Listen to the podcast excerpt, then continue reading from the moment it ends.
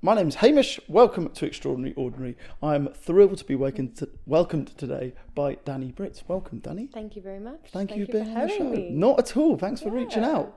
So yeah, this episode is going to be different to every episode I've ever done. Um, the reason for that is, firstly, we met about 45 minutes ago. Um, so this was a rare one when you reached out to me. You're a friend of Natasha's who was on the most recent episode. Um, and as a result of that, you've been very clear that we want this to be as raw, as honest as it can be. That's it. Um, and I think as a result of that, what I want to try to do with this one is I don't want to write lots of questions. What I usually do is I write lots of questions, then I'll ask some of them, and some of them I won't. This one, I feel like this should be as organic as it can be. Love that. You know, I don't want to know all the facts and figures and all of that sort of stuff before. I'd rather just discover it together. Beautiful. Um, and I hope that this will help anyone who's trying to have these conversations with their friends. Mm-hmm. So rather than it be, I've done all my research and done all these questions and it comes across scripted, Yeah. this is the way that I go about having these conversations with people. It's not the right way or the wrong way, um, but maybe it will help someone out there. you know. Sounds good. Um, I'm stoked. and then we hope it helps you, and we hope it helps anyone going through similar sort of stuff to you, um, and any friends that are trying to help their mates through. That is the goal. That is the goal. Sharing experiences. That is exactly it. So, you've had a turbulent 14, 15 months. Yes. Okay. Absolutely. So, the way that we'll go about it is I will loosely line out the time frame. Yeah. Um, what I always like to do is start with talking about your relationship with your parents and your upbringing, Yep. um, because I kind of always feel like I learn little bits about you through you talking about your parents, Sure. And that's the fun, light bit. Yeah. And then we can talk about all the good things, and then we can get into all the it's making me smile already. I'm Good. thinking of all the memories. Good. Well, we've got a photo of them here in front of us, so this is going to help. They're smiling at us anyway. Um, okay, so December 2019, Yes. your dad passes away. That's correct. So this was cancer, and it was very sudden, Yeah. and he was your best best mate. Best mate. So the thing with my dad, it was it was more of the shock factor of it all.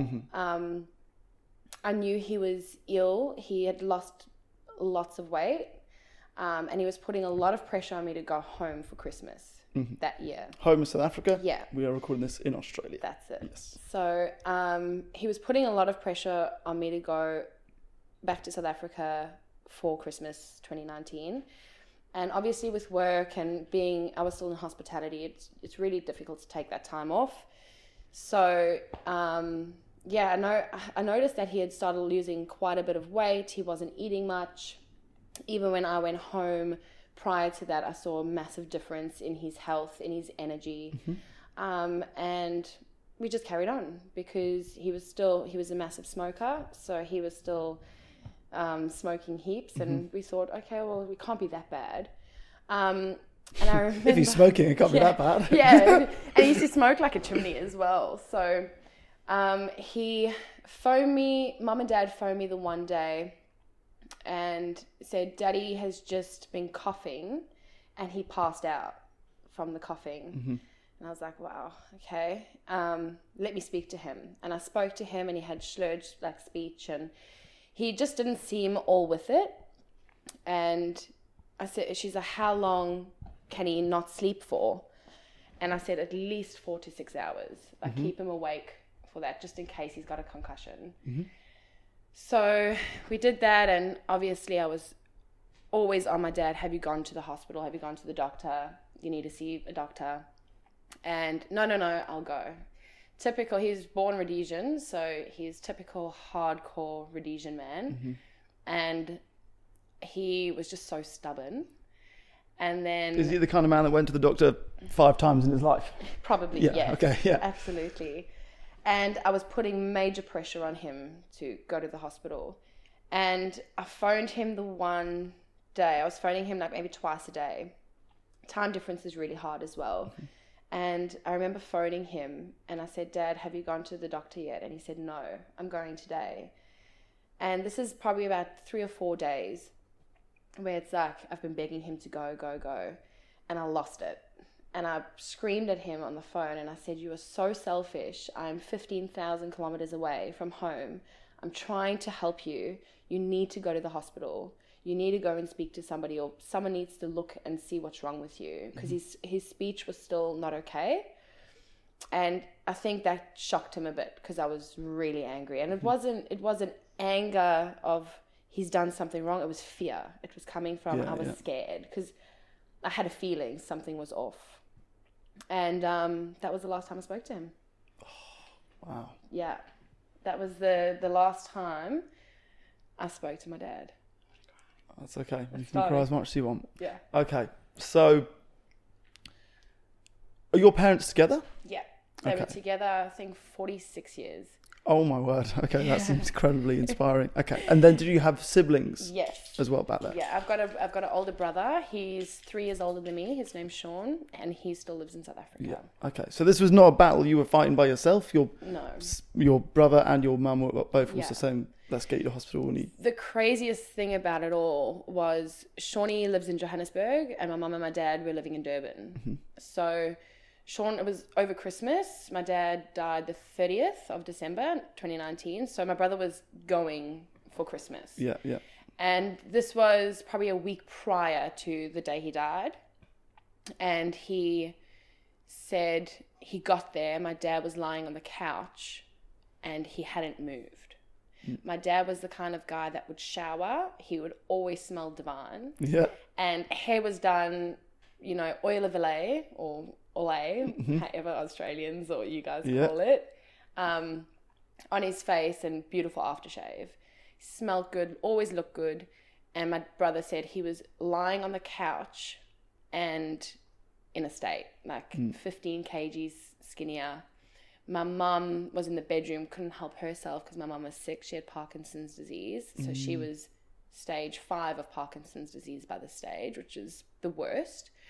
So my dad was my mum's sole carer yeah, and um, dad was still working. He would wake up, go to work, come home, get my mom to take her pills, feed my mom, do all this stuff because my mom started not being able to walk, look after herself.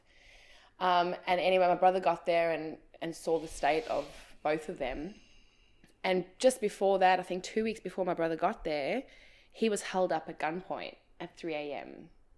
So he was dealing with that trauma yeah, and then he went to Durban for Christmas, hoping for a beautiful family Christmas, and then saw my dad. yeah, And I'm not really. It's weird because I can barely remember a lot of the things. I think because of the trauma, yeah, yeah, yeah. my mind automatically just blocks it out. But I remember I was on my way to work. It was quarter to nine in the morning, and my brother's girlfriend phoned me. And normally it's super late then, and I just knew something was wrong. Mm. And I was like, What's wrong? And she says, Dad's battling to breathe. Shawnee's called an ambulance, but we're going to just take him. South African ambulances take a while. So Sean put him in the car and took him to the hospital. And as soon as he got on the stretcher, he coded. Mm. So he went into, I think it was cardiac arrest. And my poor brother, obviously witnessing what he'd been through beginning of December, was having to relive or re-go through a different type of trauma by seeing his dad being, you know, CPR being performed on him, pipes being shoved down his throat. And, you know, my mum wasn't great emotional support. She's was ill mm. and I'm here. So it was devastating for him. And yeah, they they stabilized my dad. My dad was in the what is it called? Like the resus room. And by this point, they were like, "You need to get home, and you need to get home now." yeah. So this was a couple months before COVID, and um, I was just like, "Right, I need to get home." So I had my one of my best friends, Nate. He was there. He's actually my, an ex partner of mine that has just been. He was just phenomenal through the whole process. And then I had a really good friend, Jess, that was there with me, and Nate was on the phone because I still had a visa, so I didn't know. I had to find there were so many factors that I had to go through to see if I could leave the country, how long I could leave the country for.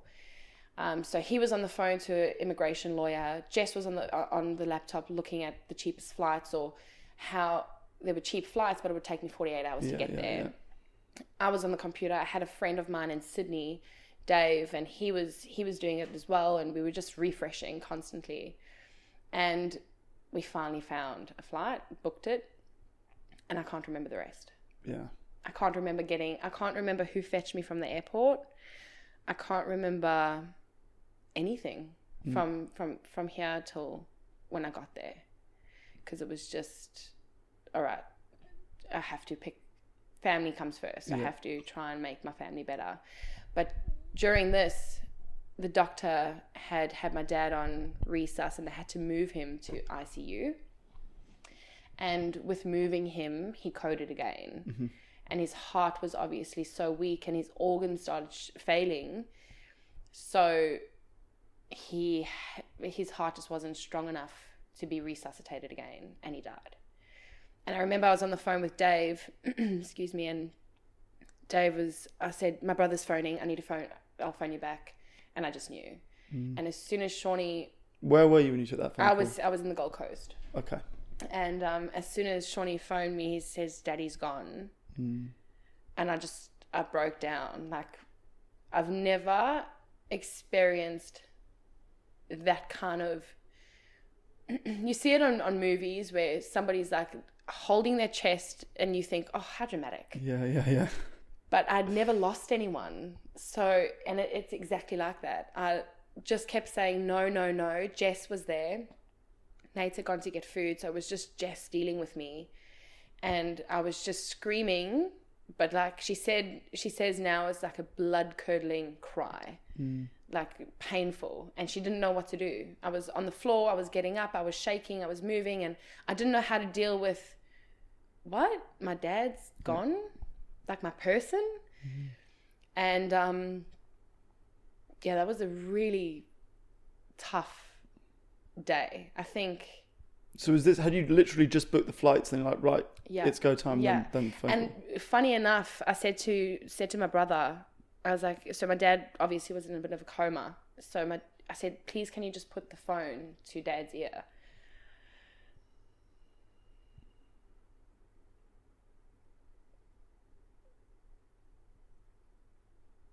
Sorry. Don't take your time. Plenty of time. I remember begging him to wait. I remember Shawnee put me on speaker and I said, Take me off speaker. I just want to have a word with dad. Mm-hmm. And I said, Please just wait for me to get home. I was like, I know you're strong. Just wait for me to get home to say goodbye. And then 15 minutes later, I got the call from my brother. And I think I was so angry. I was so angry. I was angry at the how do you move how do you move him in that kind of state? I was like the the incompetence of the staff at the hospital. I just wanted someone to blame. Yeah, yeah. And um, yeah, I think Jess said and, and Nate said that they will never forget that phone call because it was me begging my dad, just like he wasn't there, but I've got the belief that he he heard me or Yeah. That makes me sleep at night. Mm-hmm. But I just I think my dad, if I had to look at mine and my dad's relationship, my mom was my brother's person. They were mommy's little boy, mm-hmm. and I was daddy's little girl. So if anyone could deal with it, it was my brother. And if anyone could deal with my mom's death, it was me. Yeah. So yeah, that was it was intense. And then three days later, I touchdown in Johannesburg. Hopefully, I don't even remember. Yeah, yeah, yeah. I have to look at. I have to go through emails to see if did I fly into Joburg or did I fly into Durban. Wow. Yeah, I can't remember who fetched me from the airport, but yeah, and then we had to just pack mom the whole house up mm. to get their, my mom back to Johannesburg, where her support network, her friends, her people were, and that was horrific. That was that's years, thirty years of memories. Mum coming, no, don't throw that away, don't Yeah, throw yeah, this away, and I'm like, Mom, like where are we going to put all this stuff? And I think in that moment, that was the I used to put a lot of value on materialistic objects or things, and I was just like, it's just stuff. You haven't seen this stuff for 20 years because it's been in a storage unit. She's like, you can't throw that away. You can't. And I remember just having a massive fight with them because I was like, we were trying to keep her away. She had to help her, and it's, God it was so hectic. She came wheeling out to come and see what we were throwing Yeah. away and like donating and um, Shawnee and I we had a massive fight because there was so much emotion and I think in a sense I know he's never admitted this to me and I, and I hope if he listens to this he could answer this question but I think my brother holds a certain level of resentment because he had to deal with that by himself. Yep. And then when I got home, I was, I, I thought, um, very naive of me. I was like, oh, I've gone through all the stages now. I'm at stage whatever, and it's anger. Yeah. It's been a week. Like, absolutely not. But when I, I was in that, that stage of just angry, and I got home, and Sean and I got into a fight. You know, we, we were trying to look after my mum, and mum was in nappies by then, so we had to take turns. I don't have the strongest stomach, so I would try and put that off, so, mm-hmm. and I would do something around the house or go get the groceries or slack on that chore. Yeah. And Sean just cracked it at me the one day we had probably the biggest fight we've we've ever had in our his, his 33 years and my 30 years mm-hmm. almost. And from there that's where we realized, wow, we've got a lot of work to do here, mm. but we've also got to keep our stuff together for the sake of my mum. Mum was priority number 1. Yeah. So, I think anyone anyone that's lived abroad mm.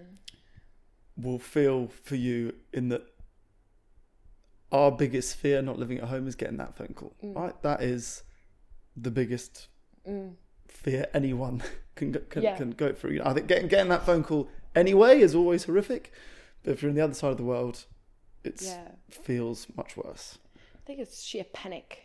Yeah. you wish you could teleport. Mm-hmm. That's all I kept thinking. I wish I could close my eyes and just be there. Yeah. And you you go into desperation. It's like sheer. What can I do? And that plane ride, I remember going that flight, going to the doctor before, and I was like, "You need to knock me out." What do you got? what do you have? And this is just to bring some humor to the story because this is this is me. This is the kind of person i am. So the doctor goes cool i'll, I'll prescribe you some diazepam. Mm-hmm. I was like great what is that? She's like just take a quarter. It's this tiny little pill I was like, cool, no worries. And I think this is why I can't remember the flight actually. Well, you And- couldn't remember the next yeah, week probably. Yeah. and I remember sitting, I got into the, the, the seat and I cracked it open and I broke, I was like, quarter? It's so little. Half, through half back. I sat there and I was like, 20 minutes, hadn't even taken off yet, nothing happened. this is going. I was like, bugger it, I'm going to take the other half. And I woke up probably about eight hours later, drooling on my my neighbor. Yeah, good. You know, I was like, I'm so sorry. And he's like, I saw what you took. and he's like, you very little to have such a great dosage. And I was just like, it helped. I've only got like five hours left, so My brother's got a story about taking a sleeping pill from Hong Kong to England, but he had a he had a stopover somewhere for hours. He just remembers getting on, taking the pill in Hong Kong, waking up in London. No memory of being in an airport for five or six hours, walking around, somehow getting on the next connecting look, flight. it- it's not um, enabling drug use, but I mean, when it's needed because you're so emotional, I think, and you need to, it did its job. Yeah. And that's probably the last time I'd ever taken that. it scared me. It's Well, really scared me. So, um, so yeah, coming back. So you Yeah, you get this horrific phone call. yeah, Thirteen months later, you're back in Australia at this stage. Yeah. So it is. Uh, what is it? Is it January 2021? Yeah, So this is three months ago. yeah, You get the phone call again, yeah, and it's this time it's your mum. yeah. So she had been sick for a long time, evidently. Was that one more expected, less less of a shock because of that, Hmm. or not? Very much so. So it was it was less less of a shock, but a lot more guilt from from my experience because I remember I went for dinner with friends the night of, and my brother had been we'd been in good communication with each other about my mum's health and you know COVID there is pretty rife at the moment, so it would it had gotten into the home, and I was really that was my biggest fear that it would get into the home and it would spread like wildfire. And um, I know one of my mum's friends that was in the home had also just lost his life to COVID complications. So that was our biggest fear. And I remember Shawnee was saying she's super weak. My mum was weighing 46 kilos or 40 something kilos. And my mum was my heart, heart growing up. My, my whole life, she was always a taller woman. Looked after herself really well, trained every day, swam every day. Epitome of health. And um, when I was 21, she was diagnosed. So she had been what, nine years. She had she had lived with the, the illness, and then normally Parkinson's goes into dementia.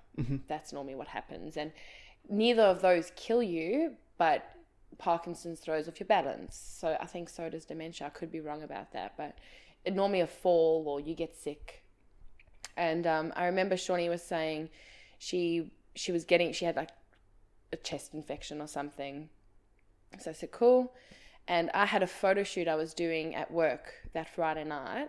And I saw a missed call from him and I was just about to start the photo shoot. And I phoned him and I said, Is it urgent? And he said, No. I said, Can I, must I keep my, um, Phone on loud. yeah. And he's like, Yeah, absolutely. He says, But do your photo shoot, phone me later.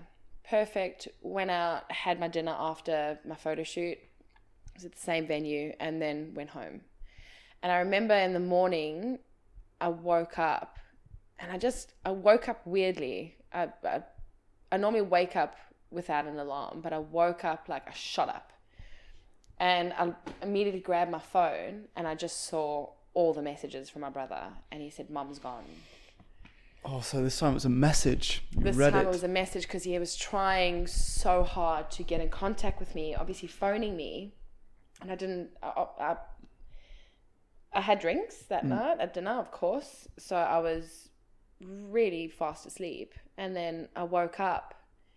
And number one, I was like, wow, my head hurts. Number two, oh my God, my mom's gone. Mm. So I got up and I, I ran out, and my friend Jace, he was my roommate at the time, was just like, What's going on? And I was like, My mom's gone. And I just kept saying, No, no, no.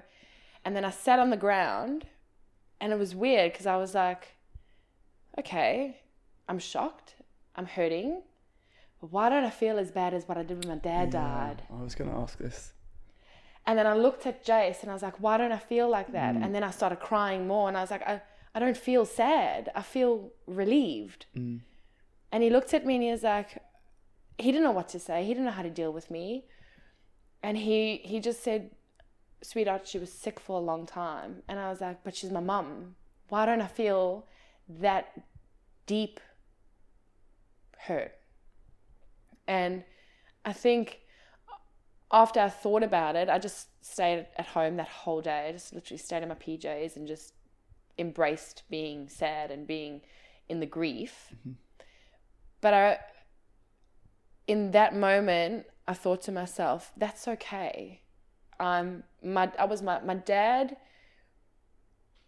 I will never experience a relationship ever again as close as what I was with my dad.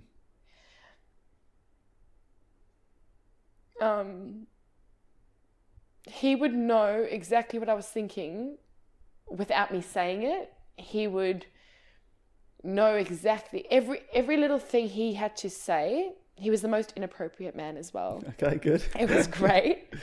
Um, it's so highly inappropriate, highly dry, like such a dry sense of humor, and he was just wicked. And he just we got each other. You know, you, you have that person, whether it be a partner or a friend or a parent, a grandparent, that just gets you.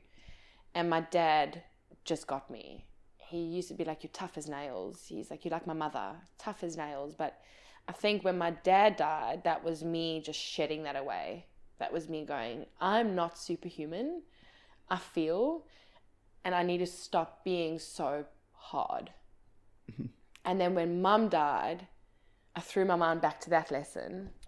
And I thought to myself, you're gentle with the people around you. You need to be gentle with yourself. And um, I couldn't go home. I, I phoned my brother and I was like, "What do I do? Do you, I can come home? I can. I don't have to um, quarantine when I get there, but I'll quarantine when I get back. back. Yeah, yeah. I'll make a plan. Yeah. And he just says, There's no point in you coming home because we can't do a funeral. Mm-hmm. We still haven't had it for my mum because it's so rife. It's, it's just crazy there. I think it's still 1,500 cases a day. So, do you feel as if that getting the news about your mum, it not hitting home in the same way, Yeah. was because you'd been through it once? You're like, I know how this plays out now? Mm. Or do you think it was the fact that you were still effectively reeling from the loss of your dad? So, you know, you'd reached rock bo- bottom, there wasn't as far to fall when you got the news the second time. we're going to get into it now. So, with dad, I got back from South Africa after um, my dad's funeral and going home. I was there for a month. Got back, started a new job. In my my business mind, I have to keep it together. If I deal with my dad now, my work will fall behind. My career falls behind. Keep going put that off. There'll be a, there'll come a time where you can grieve your dad, and started the new job, and then Sydney opportunity came, and then went to Sydney, started that job. But in in amongst all of this, I was subconsciously distracting myself, seeing friends, going out, going on dates, constantly having people around. So where do you have time to sit and grief?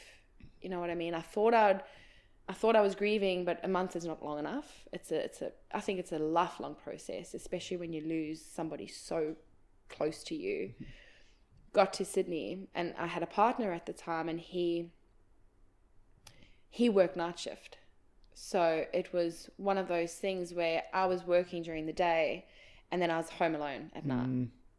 And that that right there was the universe being like, you don't want to deal. This is what we're going to do. This is a situation I'm going to throw you in, so you can you have no escape. You've got no friends. You've got no distractions. You're going to sit. And I remember I was fighting with him all the time. You're not home. You're not home. And I, I remember asking myself one night, why? I've, I've always loved being alone. I love my own company. I enjoy it. It's healthy. It's I enjoy my space. But I hated it then. And I I had a really honest conversation with myself saying, I hate it because this comes up. And that's when I was I started watching some YouTube videos and educating myself on grief and the different stages. I think there's seven different stages of grief. Um, and I was like, but uh, I haven't felt that. I haven't felt that. And I realized, oh my goodness, I haven't even started. And that was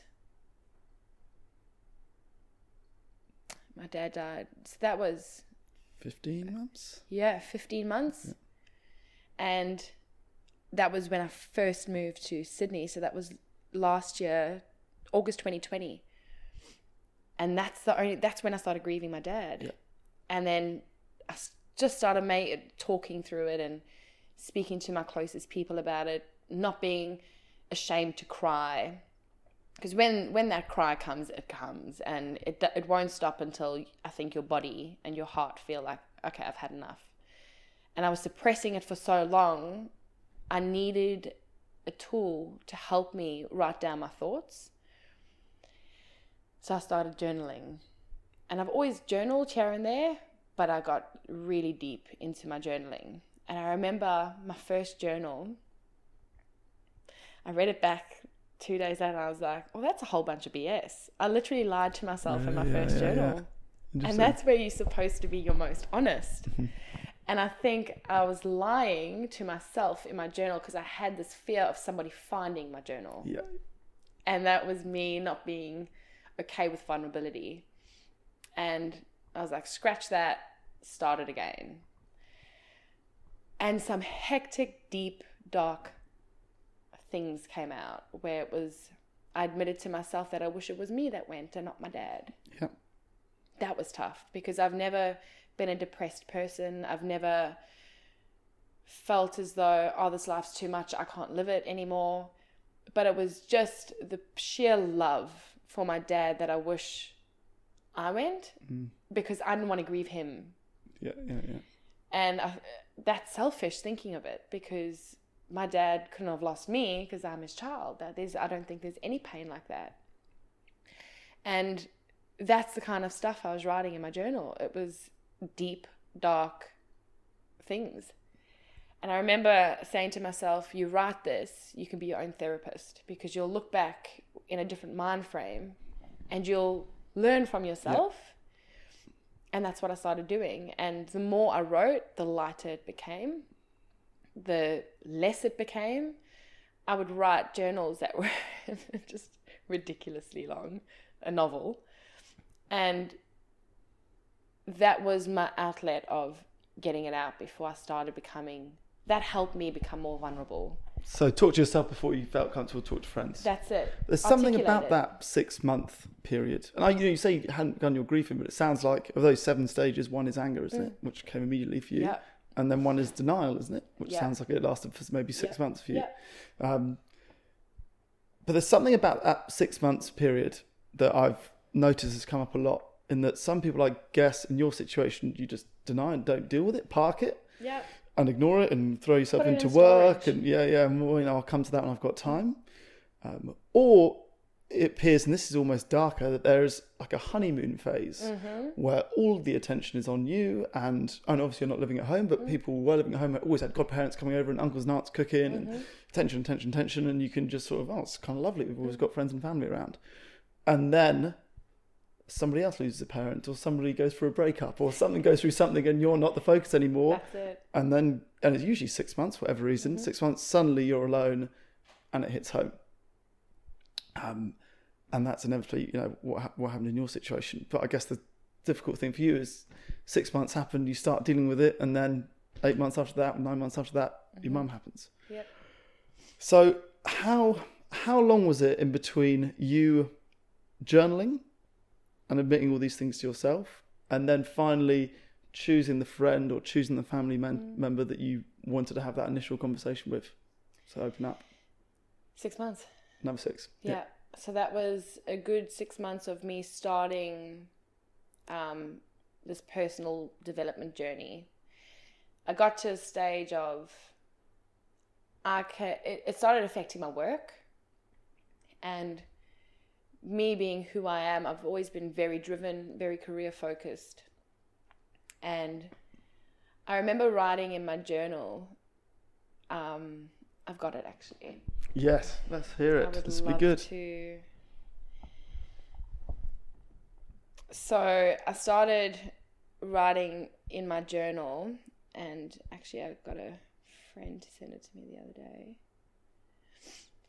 Um, Well, where that's in- do, you, do you send a journal extract to a friend Yes. rather than say it is that easier so this is this is what helped me um, one of probably my best friend um,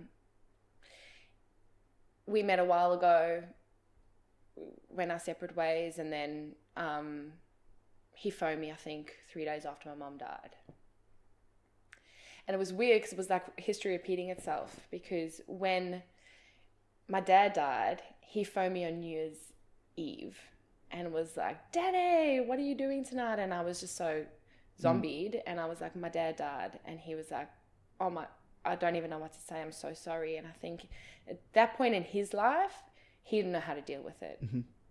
Um, anyway, I obviously moved. We had our own lives, and that was that. And we would message here and there again. Um, and then we got in contact again. We still can't remember how really we got into talking again.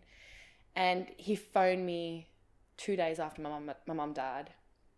And same thing, Danny, what's happening? Like really amped up and again, my mum died. Mm. And it was like history repeating itself. Yeah. And his reaction was exactly the same as what it was with my dad.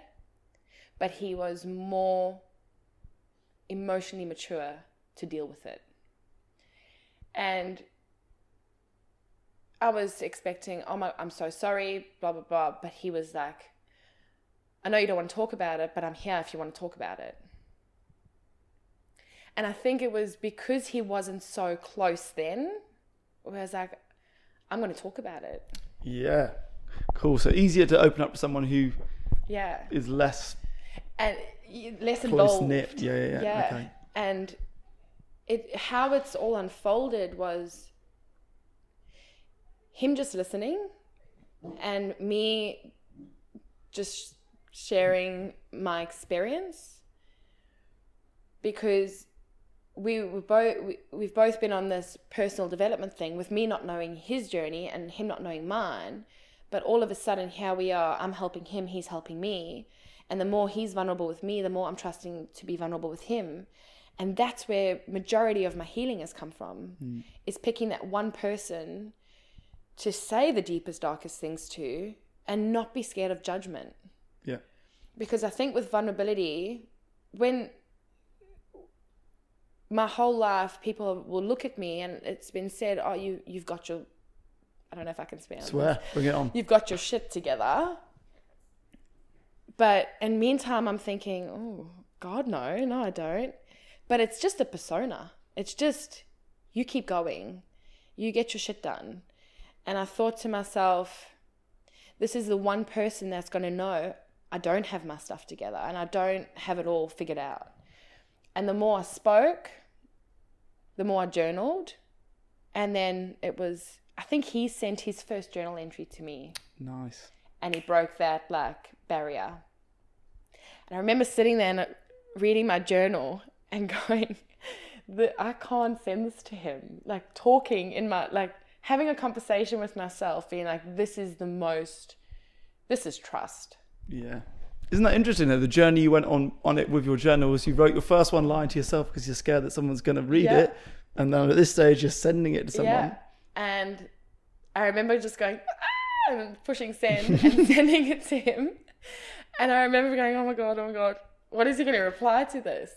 And his, I can't remember his response, but it was so judgment free and so beautiful. And it, that's where we started him helping me, me helping him.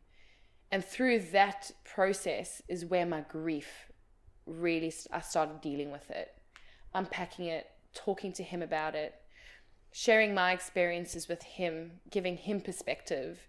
And it's not it's not advice. We we don't advise we don't I don't like the word advice. Mm-hmm. Because your experiences to mine are so different. How can I advise you on something that I don't really know everything about I think this is a mistake that all of us make. all the time? Is that we go, oh, you lost your parents? Cool. My friend David lost his parents. You guys should chat. And you go, no, no, no, no, different no. Different experiences. Completely different experience. Different That's not how it works. And he was sharing his experiences with me, and then I would share my experiences with him.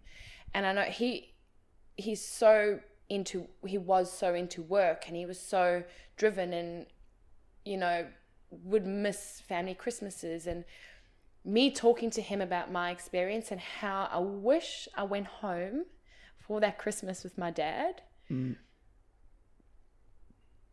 I said to him, You cannot miss another Christmas with your family. It's when you're on this planet and you've got all your people or all your family and friends still here with you, it's little things like that. There's next Christmas. Yeah. My dad was sick and gone in two weeks. Mm. You think your parents are fine one day, they can be sick and gone in a week. Sometimes that's better. It's less suffering. It's but harder for you to digest, and harder for the people to that they leave behind to digest. And I remember the journal entry, and I would love to read it to Yeah, you. please do. Thank you for sharing it. Um, this was just one of the realizations that I had um, of it's just stuff. It's, so when is this from? So dad, is- dad went December. How how long after that are we now? So daddy went December. I went a full eight months, nothing. No journals yet. August 2020 last year, I started doing some personal development work and then started journaling. And then, beginning of this year, just after my mum died, did I start. I'd already done my internal grieving, my internal work, and then it was, I need to share this with somebody. Because brother and I don't talk too much. Mm-hmm. My friends, I never want to burden anybody. Yeah. So w- when they approached you during those first six months Mm. and, you know, tried to get you to talk about it, were you just shutting that down? I was just Or like, yeah, just I'm not- good. I'm Okay. stoked. What are we doing? Let's let's go do something cool. Yeah. yeah. um, Benny, one of he's like a brother to me. I remember him. I remember phoning him one night, and I was lying on my my bedroom floor, and it was just it was crazy. It was just motion, uh, and I he phoned me, and normally I would never answer because I was in such a state. And when I saw him phoning me, I was like, Ben, and he was like, "What's wrong?" And I just I cried as hard as I cried the day my dad died. And I remember me crying on the phone and him just listening and saying, You need to sort this out. And I, he was probably one of the first people I admitted to that I wish I went and not my dad Yeah. Yeah. Yeah. and that broke his heart. Mm. I think he he started getting a little bit emotional on the phone because I'm always that bubbly person that's always keen for a joke and some good banter and for I think for him to hear me so broken and scared he knew this is serious. Mm. And when mum died, his first words were, "You need to deal with this. You need. You don't want a repeat of what what you went through with your dad." Yeah. And it's those kinds of people that I have in my life that are so raw and so okay with being that honest, where it's like, "You're right. I listened." Yeah. Um, this journal entry is. We'll find out. I'll give you some time to find it. Um, but it's such a. I think that is such a interesting lesson. You know that I think a lot of us feel at a loss to know what to say to someone who's going through grief. Yeah. And in your situation, what helped you was not someone wanting to ask you about how you're feeling, but to reveal something about how they're feeling. Yeah. Which feels like such an unnatural thing to do to rig up someone who's just lost a parent and go, so here's the shit that I'm going through in my life. You know, that feels weirdly self obsessed and selfish, but in a weird, twisted way, Yeah. that helped you open up about what you were going through. Yeah. So I guess that's a lesson for us to learn that either just be vulnerable all the time so it doesn't feel out of out of place to ring someone up when they're grieving and say something revealing about Yeah. yourself out of the blue. Um, but that can be the gateway to give you permission to okay, cool. That's You're it. vulnerable too. Now I can I can talk about these things. I think with me, with in my, within my my friend circle, I've always been that friend that people come to. Um, I've got a few friends that will go through something and they'll phone me because I'm so blunt and I'm so honest and I love my friends like they are they are my family now. They are my chosen family. So I've got that responsibility of I never want to sugarcoat it or, or tell someone what they want to hear because that's just not going to help them. And I remember me thinking, if I'm that friend, I can't be the weak one. And I remember just speaking to people and, yeah, not divulging too much into it. When mum died, my job, my, my employer, take as much time as you need. Mm. I took two days. I felt guilty because I was taking time off work. And now I think to myself, damn it, I should have taken like a little bit longer off Yeah, yeah. because it would have would have helped me a little bit more. But that's me, and you have to embrace how you deal with it, and you have to. Yes, I know I have to deal with it, and I'm, I'm on that journey to deal with it. But I think me going in, diving into my work, that was me ca- trying to deal with it, and then once the dust had settled, I was like, this is it. This mm. is where it starts. And this is where the journaling about my mum comes in. The journaling about my development, like my personal journey comes in. And that's when I started reading books and finding out what really mattered to me. Because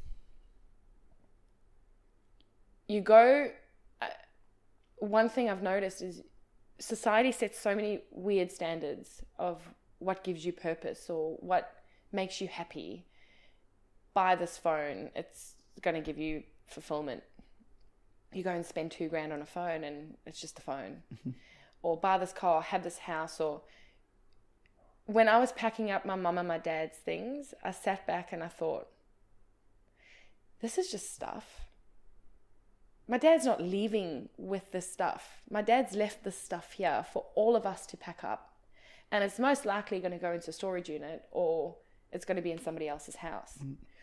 And to me, and this is what this this paragraph in this journal is about. It's about my realization of it's just stuff and it's getting close. Hang on, I'm so close to I, know, I, feel like, I feel like we've had ah. people on Ted Hooks about this. I know. we'll get there. We'll get there. We're currently scanning through a phone to find Driving it. we me mad. It's okay. It's no Because it's so, it's so true. Here it is. Got it. Okay. So one of the paragraphs, one of my my realizations through all of this is career will always be there so put your career on hold mm-hmm. to grief, to grieve, because if your career you can always bounce back to, you can always recover from. But if you let yourself slip emotionally, mentally, physically to a point of no return, that that, that that's real. Mm-hmm. That you can slip into massive depression and I could feel myself doing that. I've never really believed in my ignorance. Never believed in depression. Uh, depression. I was like, how can you just lie in bed and not get up? Because mm. I never experienced it myself. I was like, oh, it's all in your head. It's all in your mind. Just tell yourself get up and and go. Ignorance. Mm. And then this happened. Mum happened. All a whole cycle of everything just came crashing down, and I was like, I get it now. I'm more empathetic towards people that go through mental health. It's a massive thing. Mm. And this paragraph is one of my biggest realizations. So, um, this is one of the long entry days. Yeah, as you, you scroll it, further and further down, this is a long entry day. People, we're choosing one one paragraph. Yep. Okay. Read as much of it as you want. Okay, so this is. I've realized that my biggest goal at this point in my life is no longer my career. It's personal development. It's facing the shit I have not been strong enough nor willing to face. It is becoming the per- the woman I want, desire, and am destined to be. Because if I don't face my traumas, my disappointments, my failures, how am I ever going to find something I am passionate about when I when everything is masked by my baggage? I first need to fix and perfect what is broken to rebuild something great. I've gone through my life working hard to be the woman I am today, especially in business. That straightforward, blunt, cocky, and competitive woman I pride I am and pride myself to be. But I've come to realize that I don't want the things that I thought I did, and that's okay. And I finally accept that about me, about myself. That side of me is deeply instilled in me, and that side of me will never disappear because that is how I'm genetically wired. That will make a comeback. But for now, there are other areas of my life that I need to prioritize to make room for the rewards that will later follow. I can't believe I'm reading this. It's, I know this is liberating. um, when it's my time to leave this life, I want to be fulfilled.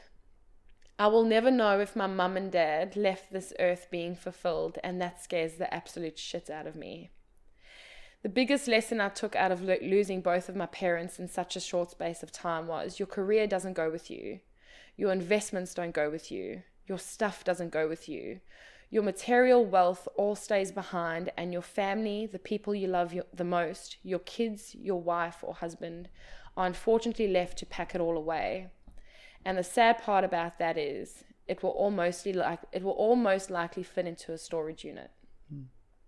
When I leave this earth, my integrity, my deep rooted connections, memories, experiences, deep rooted life lessons, my morals and values will all come with me. That's what matters to me. Being the person I was destined to be, that shit matters. Making sure I'm doing an amazing job teaching my kids right from wrong, ensuring I have done the best job in raising them, or that's just waffling now. But this was all what I realized with going through my grief. Mm. Because if I, my mom and my dad never died, I would never have gone on this journey. And I said it to my best mate the other day, and I said, Will, there was a greater reason.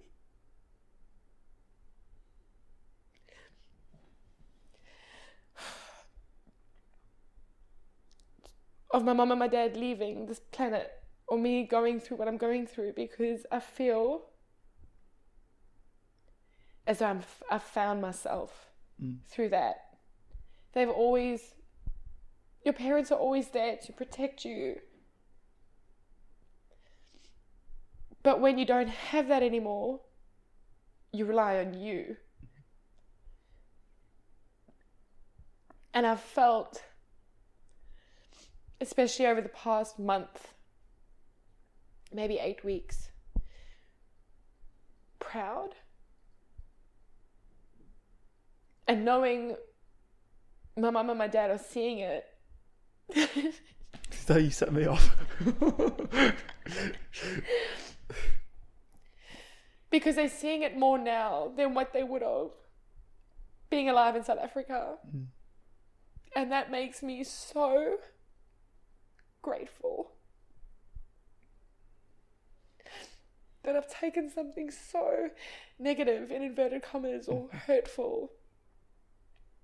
And I could have either lost that battle, lost that fight, but what I've learned is I've sat in it and I've hurt.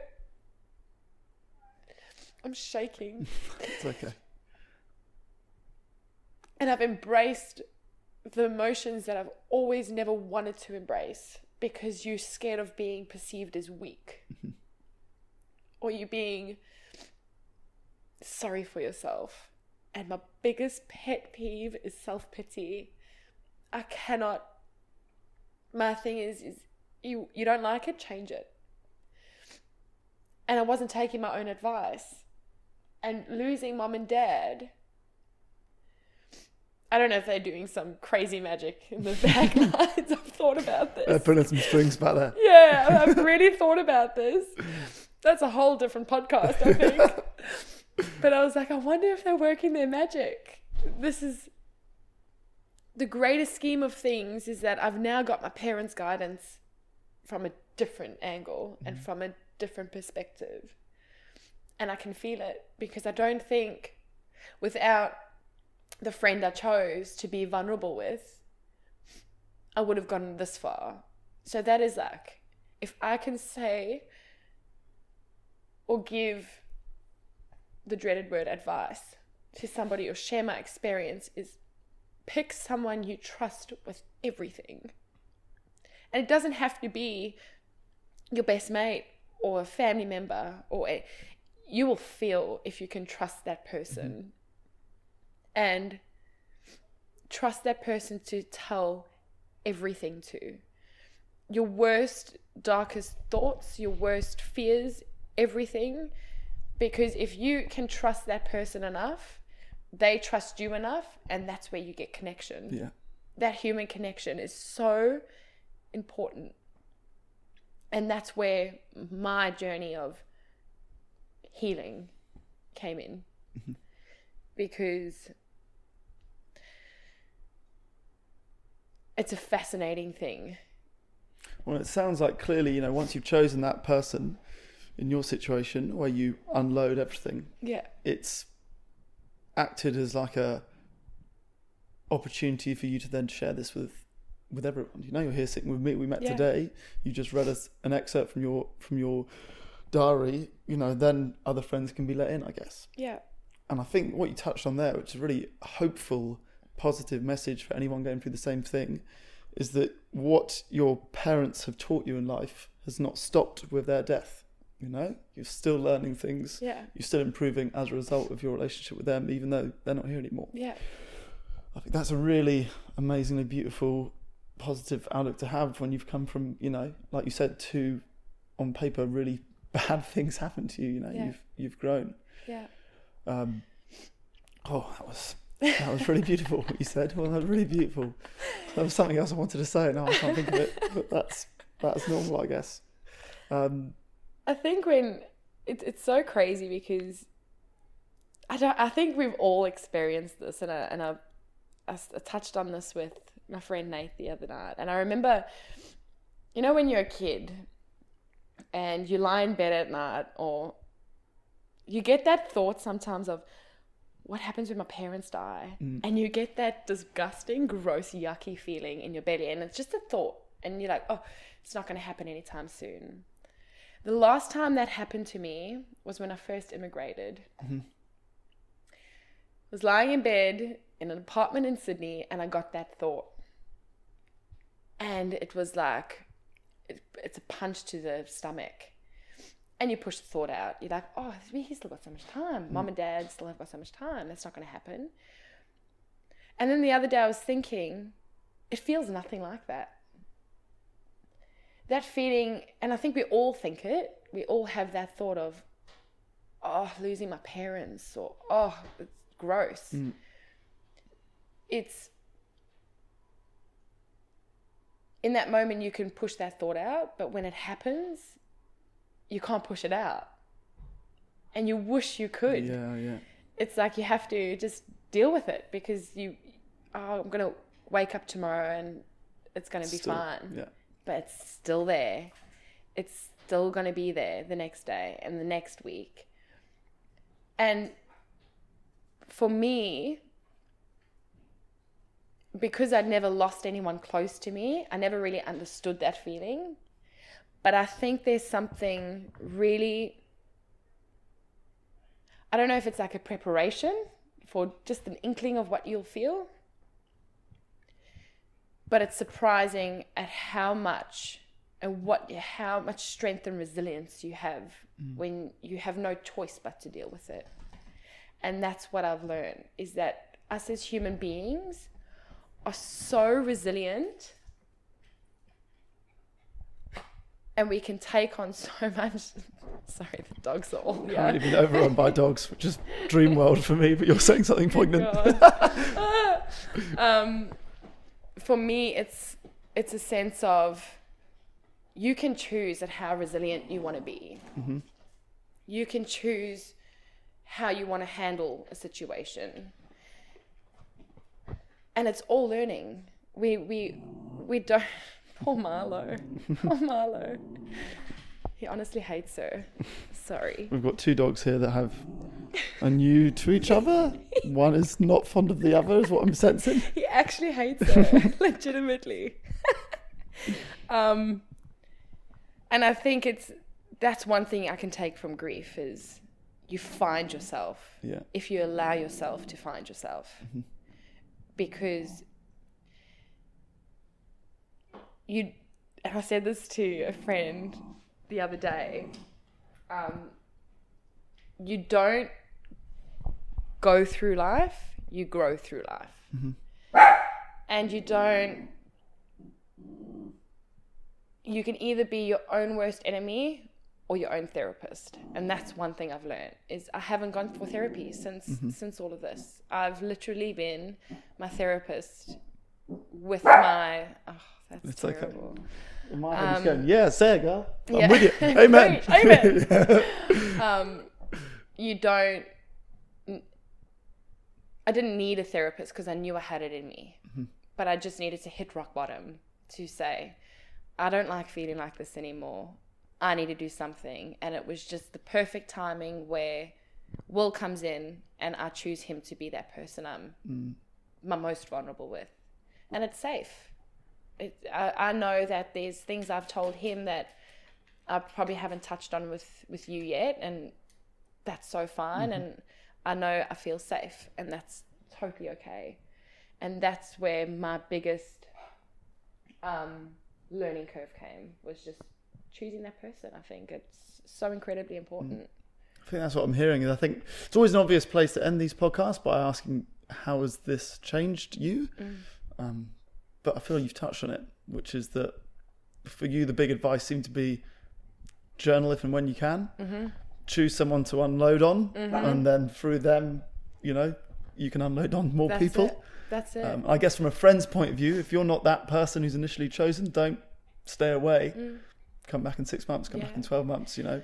I think with the friends, um, your friend, the one thing I wanted to say this earlier is when my dad died, I remember I- was fascinated how quickly people moved on. Mm. I was like, why? We're not talking about him anymore. Yeah. Why? But life carries on, and you can either n- be the victim of I'm just going to sit in this, or but your your life has to carry on. You know, you've got to go to work, you've got to pick yourself up, you've got bills to pay, you've got a career to carry on, and that was my biggest task was just keep going, mm. just and it was wrong, and I see it now that I should have put the grief first, but my friends were brilliant. They they always have been. I'm very very very very blessed to have the circle of friends I have.